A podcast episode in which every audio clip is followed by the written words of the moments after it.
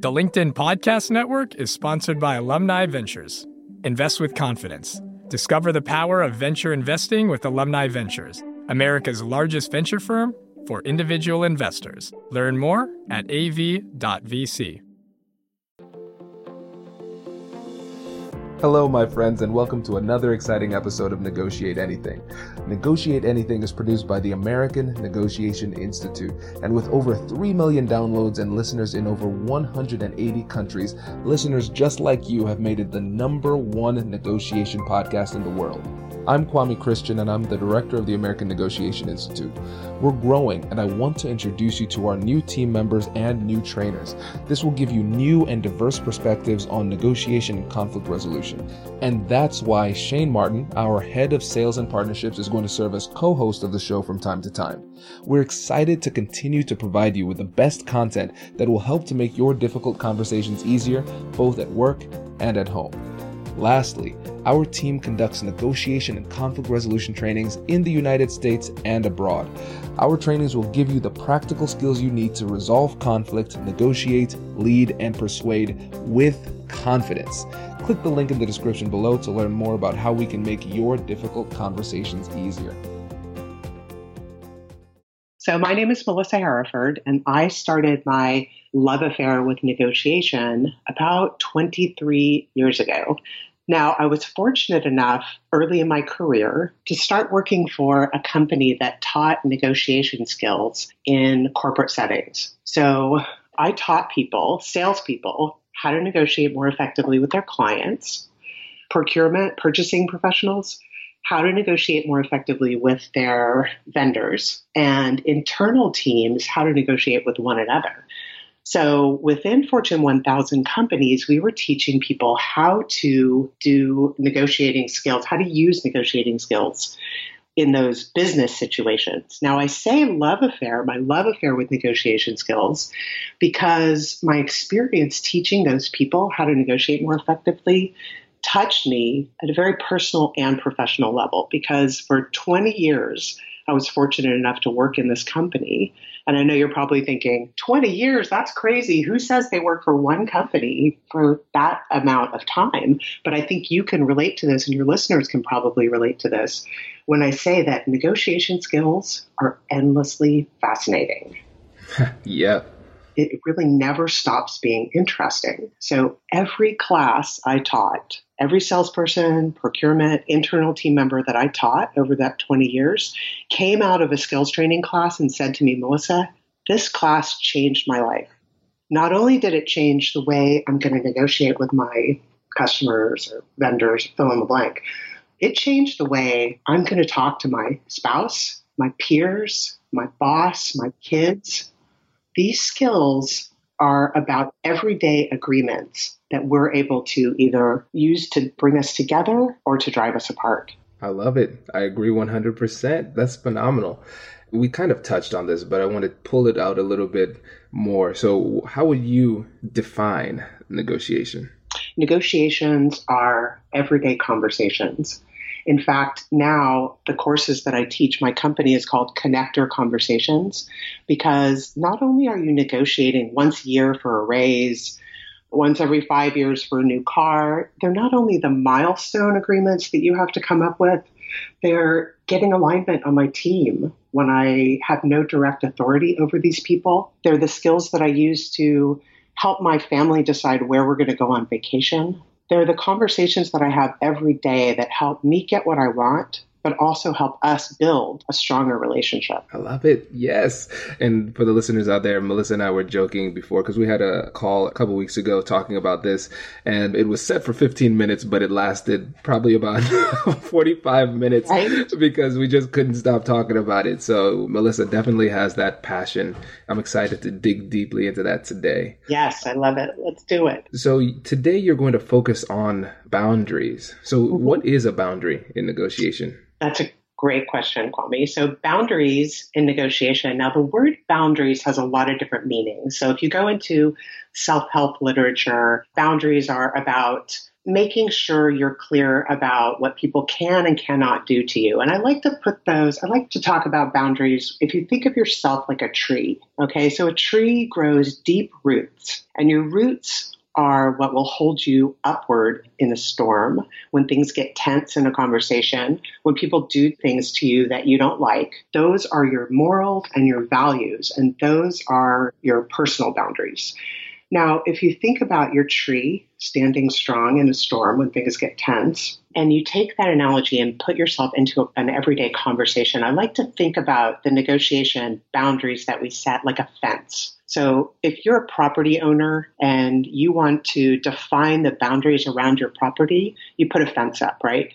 And the difference between the fence and the roots are your roots aren't going to move around. You have morals and values that keep you who you are, but the fence needs to be able to move around a little bit. Maybe you buy the property next door and you need to make your fence bigger. Maybe you decide that you need to contract your fence a little bit. So as your agreement changes, the boundaries of your fence change and you need to be flexible. You need to be able to put in a gate to get in and out of your property. So, keeping in mind this idea of the fence will help us to define what a boundary is in your negotiation. So, I'll pause there and, and make sure that's clear. Any questions about that? Yeah, I like this, and I and I especially yeah. like the metaphor. It helps me to keep it kind of clear in my mind. I, I really enjoy that. Mm-hmm. So, in your opinion, why are they so important?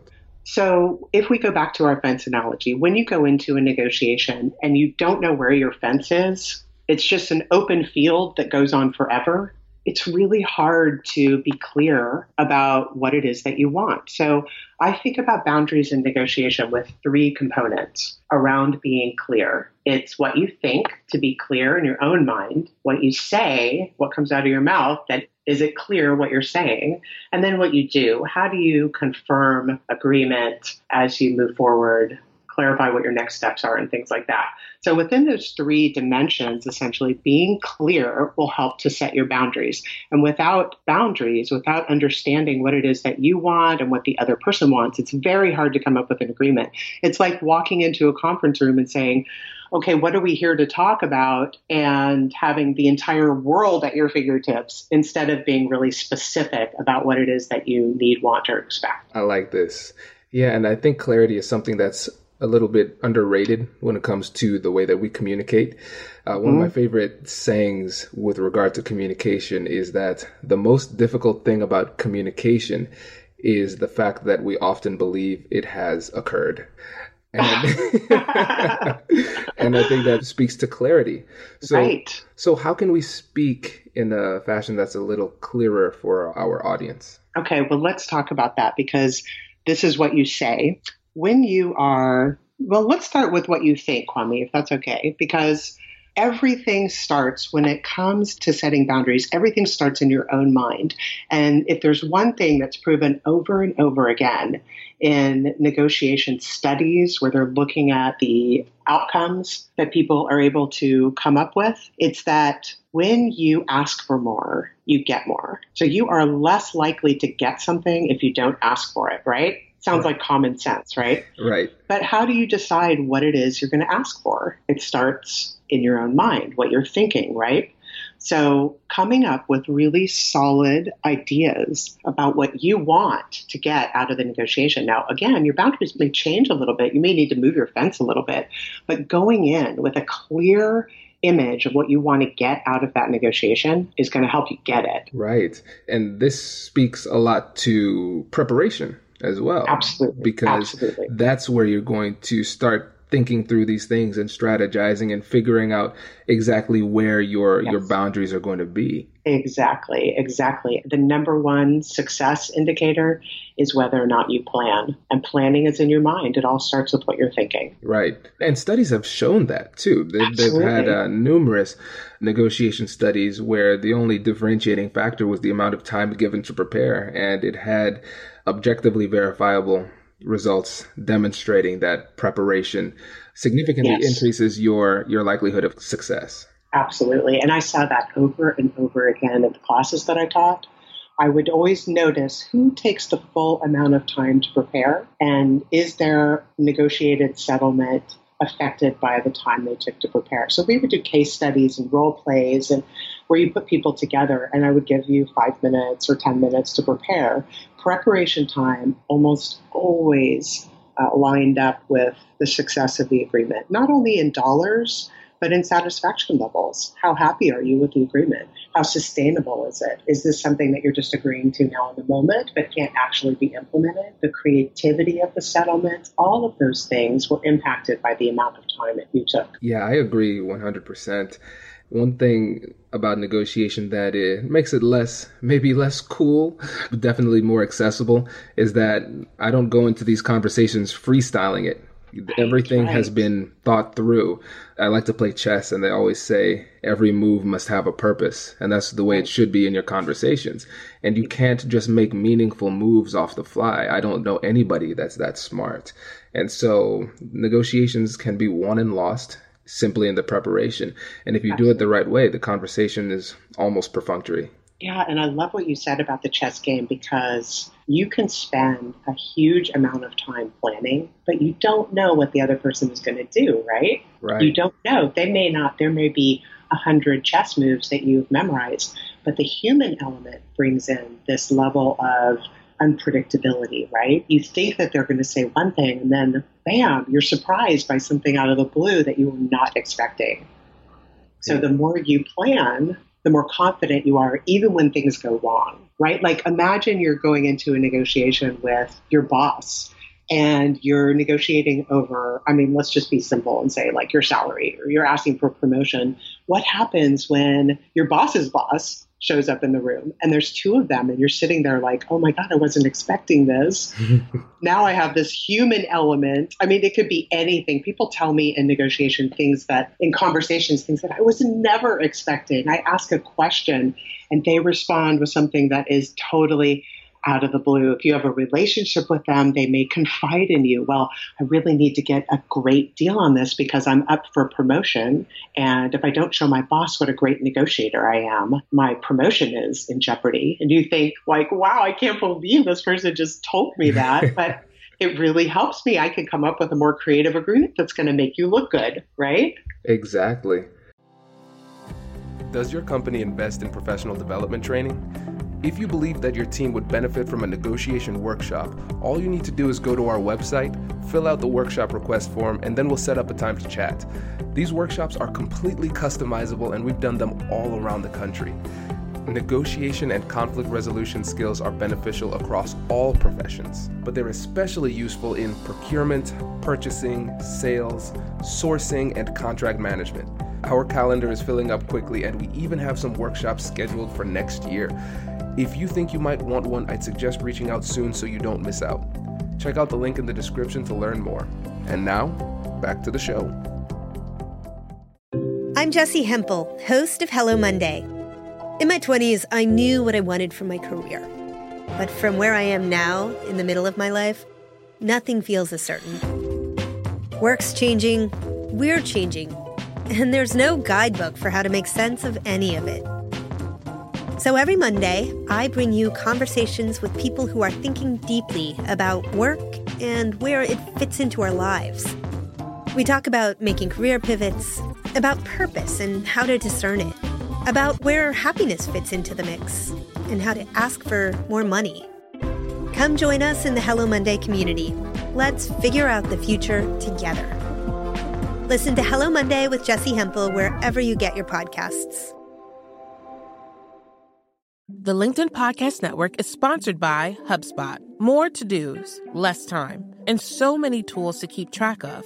Doing business can be hard, but you don't need a miracle to hit your goals. You just need HubSpot. Their all in one customer platform can make growing your business infinitely easier. Imagine this higher quality leads, fast closing deals, wildly happy customers, and more benchmark breaking quarters. It's not a miracle, it's HubSpot. Visit HubSpot.com to get started today. And for me as an attorney, something that I often run into is the realization that a lot of times, no matter how much I prepare, I'm going to be surprised because clients aren't always truthful. Right. There's that. Yeah, the human element sometimes on your own side can throw you off. And I think approaching these conversations with curiosity, and I know we're going to get into that more in, in later in the conversation, is helpful because Right. I don't go in thinking I know the whole situation. I know I have Right. imperfect knowledge because if I went in and started making demands and um, making all these affirmative statements, they're going to be like, "Hey, Kwame, did you know X, Y, Z?" Well, sir, no, I didn't. Right, right?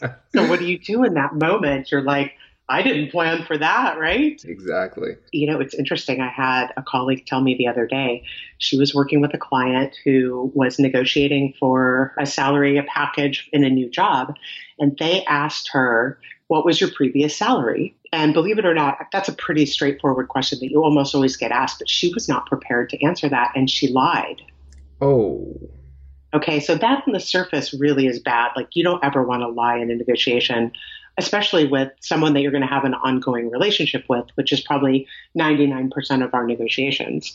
So, you know, not starting the relationship on the foundation of a lie. But then what made it even worse is they asked her to show her previous paychecks. oh no, no. Oh, my I know, God. right? That really illustrates the power of planning. What are you going to say in response to their toughest questions? And I love to tell people what's the worst thing they're going to ask you?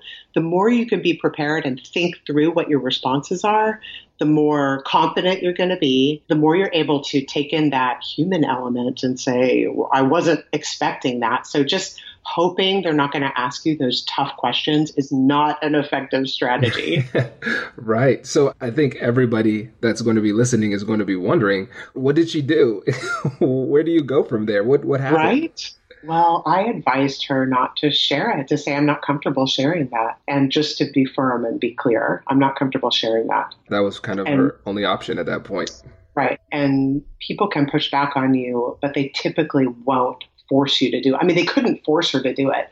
And I think what her response eventually was, I'm not comfortable sharing that information with you. It's not relevant to the job I'm applying for today. Right. It's a great answer. And often, if you're silent after you say that, you don't give a million reasons. You just use silence, which you know another common negotiation tactic I've heard you talk a lot about. Is most people won't push you on on something if you're clear, right. and that kind of leads into like being clear about what you have to say. Absolutely. Yeah. So let's move on to that one. So being clear, we talked about being clear about what you think, being clear about what you say. Now there are a lot of things that we say, and that is one of them. Just using silence, being quiet, not giving a million reasons. Especially when we're nervous, here's that human element coming up again, is that it is very easy to be clear about what you say. Let's use an example of we have a deadline coming up and I'd like you to get something to me by Friday.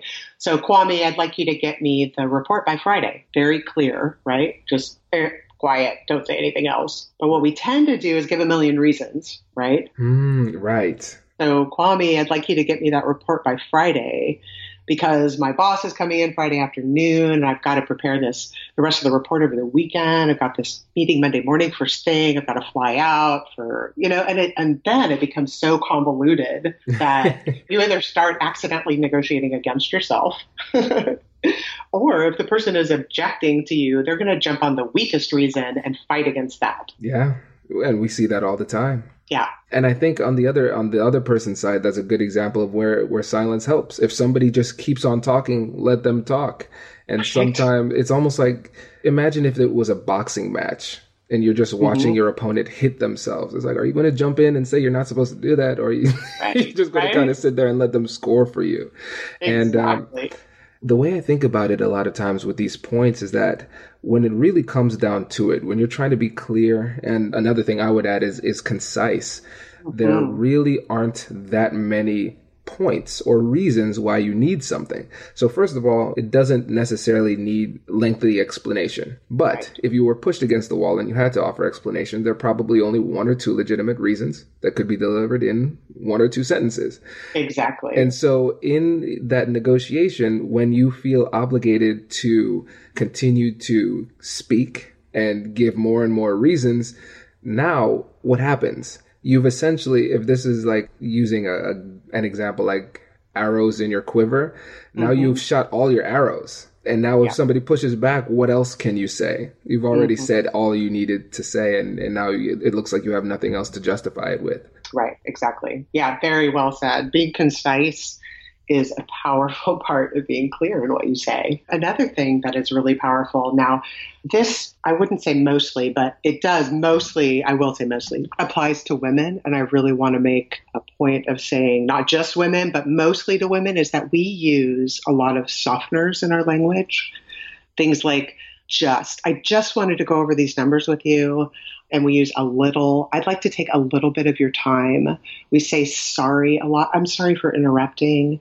Or I'm sorry this isn't as thought through as it should be, but I have an idea. There are all these verbal softeners that we use in our conversation that really diminish our confidence and our power when we're talking to other people. So this is around being clear and concise and specific that try not to use those softeners. Notice if you use softeners in your conversation and try to just take them out. Instead of saying, I just need a little bit of your time, say, I need a little bit of your time. Or not even a little bit, I need five minutes. Let's be specific, right? Right. I need five minutes of your time. Yeah, that does a world of difference when it comes to communicating clearly and confidently too.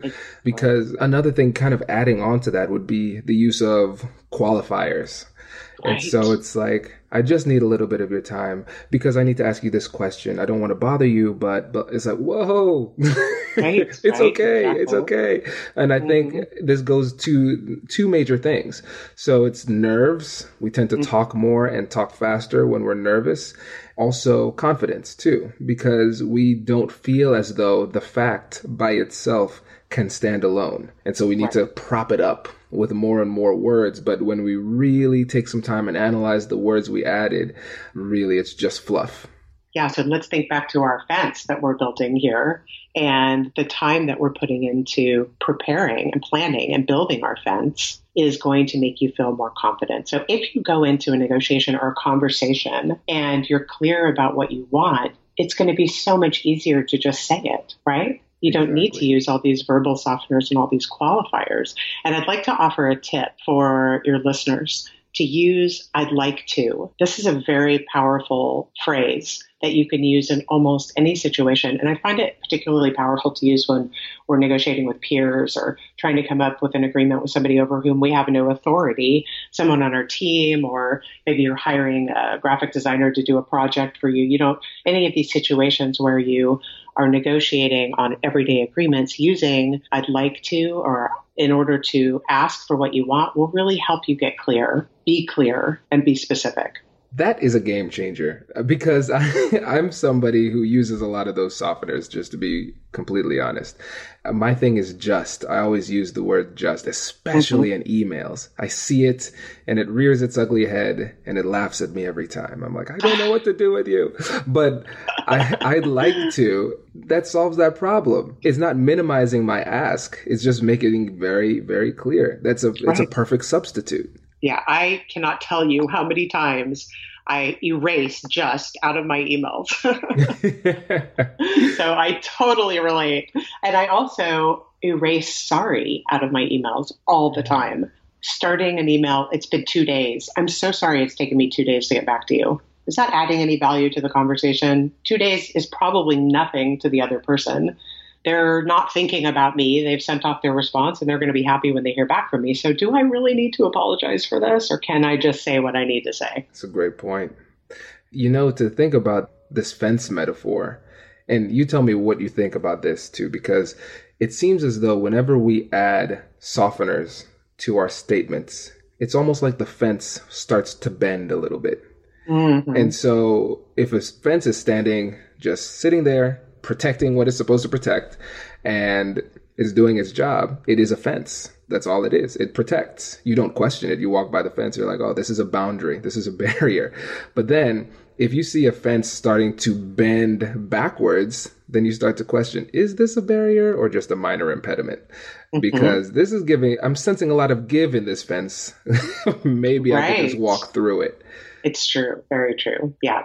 And at the same time, our boundaries need to be movable as we find out more information. So we right. go back to that human element. So, yes, you want your boundaries to be strong. You want to make sure the other person knows they can't bend it easily. At the same time, you've got this human element where people tell you things you weren't expecting, or you find out information. A really common one is, you walk into a, a, meeting with someone and they say, I've got this deadline. You're like, whoa, I can't believe you shared that with me. That's amazing. Like, I know they've got a deadline. This is great because this will help to redefine my boundaries. I need to rethink what it was that I was going to propose based on this new information. So I was going to give you a two month time frame for this project, but you need it in three weeks well, that's going to change everything about the boundaries that I'm going to be proposing. So being able to move your fence slightly as you find out more information. Another example is let's say you are a freelancer. I know there's a lot of entrepreneurs who listen to this or people who have side hustles who listen to this podcast and you make a proposal to a potential client and the client pushes back on price, right? It happens all the time. Well, I wasn't thinking about spending that much. That's more than I was thinking. I can't afford it. So you have your boundaries and what you have included in the proposal, and they don't want to pay that price. So at that point, you may want to move your boundaries in and say, well, I can do another proposal at this lower price for you, and it's not going to include these things that I outlined in the first proposal. I think that's really powerful for people to use because you don't want to lower your price. And that's true in the corporate world as well. The salespeople that I trained for, for many, many years would say, okay, the original proposal that I'm giving you includes all of these things. If you want to lower the price, we need to change the scope of the proposal and not just lower the price. Right. And I'm loving this analogy with this fence. I'm going to use this forever now because awesome. when it comes to uh, to flexibility on price and really any issue that we're dealing with in these negotiations, we need to have an idea of the overall amount of value we want to recoup from this transaction. Right. And even if it's something social, we want to know. We have to have a good idea of our boundaries. So like you said, the fence doesn't break, but it does move once you get new information. So for the entrepreneurial example, what you could see is okay, they pushed back on price this much. That decreases the amount of value that I receive a certain amount. Mm-hmm. And then so maybe one part of your fence moves backward, but then you move another part of the fence forward. So how can I try and recoup that value? Maybe if that person is willing to give me a testimonial, that's one way I could recoup that value. What is a testimonial worth for me? probably about 300 bucks. All right, I'd be willing to do this if you do that. So it's almost like you can create situations where that plot of land that's being protected by the fence doesn't change in square footage, but now it's not a perfect square anymore. You've moved some parts back and some parts forward. Mm, I love that. That is a great addition to the fence analogy, Kwame. I love that. And it's so true. It's all of these things. And I love your example too of asking for a testimonial. If you spend the time planning and thinking through what's important to me, yes, you're going to have the main components of the deal that you want to get the price, the timeline, what's included, those kinds of things, but also all these potential, we call them negotiables, things that you can negotiate that aren't related to specifically to this deal. And testimonial is one of them for sure. I know it's really important to be able to call other people to say, like, call this person and talk to them about what it was like to work with me, having that access to someone is a really powerful negotiable and it can often help close the gap. But you won't come up with those things on the fly. That kind of creativity requires planning it out in advance and thinking through because when you're in a negotiation, things get tense and maybe you're so far apart, you think, there's no way I'm going to be able to come to an agreement with this person. They want a much, much lower price. I can't envision how I'm going to move this fence around to get to a deal by having those other things in the back of your mind, testimonials and things like that. You are much more likely to be able to move your fence around. Exactly. And this is a great time to give a shout out to our mutual friend, Lisa Cummings. That's how we connected. So if you all remember to the episode I think we had in October smart yeses and wise nos. That's one of our most popular episodes. And so Lisa was the one who put Melissa in touch with me. And so going back to what Lisa said in her episode was that you want to concede according to plan. Mm-hmm, mm-hmm, and right. like you just said, we, we're not freestyling. We're not making this up as we go along. We know if somebody pushes back on price a certain amount, we have flexibility in other areas. Right. And so Yeah. that allows us to move fluidly throughout this conversation. So to the person who is on the other end, they're like, whoa. How did Melissa come up with such a creative idea off the fly? Well, uh, the answer is she didn't. Right, you thought it through beforehand. Right, exactly. Yeah. And there are a lot, I loved that episode, by the way. Of course, you know, shout out to Lisa Cummings. She changed my life. And that's a whole nother story related to why I left my corporate job and went out on my own. And I remember listening to that episode and thinking, man, Lisa really, she really nailed it when it comes to talking about the concession strategy. So I would recommend people go back and listen to that episode if you haven't already. Definitely. Well, cool. How about we shift now to a little bit of a role playing activity because the listeners have asked to get some more live situations and they want to see what happens when things go wrong. So I'll mm-hmm. be Big Bad Kwame. and you set boundaries with me, and I'll try and give you a hard time. And so then you could show them how you can adeptly move throughout the conversation. hmm Okay, let's give it a go. Perfect. So let's start with everybody's favorite PowerPoint. um, so I guess I will be a colleague and I'll say, Melissa, I need you to help me with this PowerPoint and I need it by Friday. Right now it's Wednesday and I need it by noon Friday. Thanks so much. Okay, so I'm getting this call from Kwame. He's saying, I need this PowerPoint. And look at the draft that he's given me. I'm in a support position. He doesn't have any direct authority over me, but I am responsible to be responsive to him. And it's like 47 slides. And I'm thinking, oh my God, I've already got a full plate of things that I'm responsible for completing between now and Friday. Now I dig deep into my morals and values and I say, okay, now this situation is going to keep me late at work. One of my values, my personal values, is to be home by six o'clock every night so I can spend time with my family. And that is really important to me. Now, I know it's not going to happen every single day. There are times when I have to stay late, but is this one of those times? So I'm stopping and thinking, what's going on here? Why does he need it by Friday? And I start to get curious. So here's what I notice in many, many people is that they assume the deadline is the deadline. So he said he needed it by Friday. So he must really need it by Friday. So in a situation like this, the first thing you want to do is get curious. Why Friday? What's going on? So I'm going to pick up the phone. I know this strange device called a telephone that people don't use very often. And call Kwame and say, Kwame, I got your message and I know you want this PowerPoint by Friday. Can you tell me like what's going on? Why do you need it by Friday? Yeah, so I'm I'm working on this pitch for a client and they are just hounding me and so they really wanted me to deliver this pitch and I, and I need your help because frankly you're better at PowerPoint than I am and uh, I don't want to lose this uh, client for the company. hmm Okay, so now my immediate response may be to feel like, okay, I have to do this. Clearly, he wants it by Friday. But what Kwame didn't tell me is when is the pitch, right? Is the pitch on Friday? So I'm going to stay curious and say, Kwame, you mentioned that the client really wants you to do the pitch. Is the pitch on Friday? The pitch is not on Friday, but Sarah, my superior, she'd like to have a draft by Friday. The pitch is actually on Wednesday. Okay, so now I want to stay curious here and say, okay, so I understand that Sarah wants to review it and she's asked for it on Friday. Do you think she's going to review the entire presentation over the weekend? I'm kind of reading between the lines here that she wants it over the weekend so she can have the time to review it. Do you think that's what she's asking for? Actually, no. She she has a hard line that she will never work on the weekends for things like this. But uh, just being honest, in the past, I've been kind of I've waited to the last second, so she kind of micromanages me. So she wants me to get it done Friday, so she could look at it first thing Monday. Okay, so now I see in my mind possibilities of creative solutions forming. And they are things like what if I get you an outline by Friday? Or what if I were able to do like the key slides? I noticed there's five sections in your PowerPoint.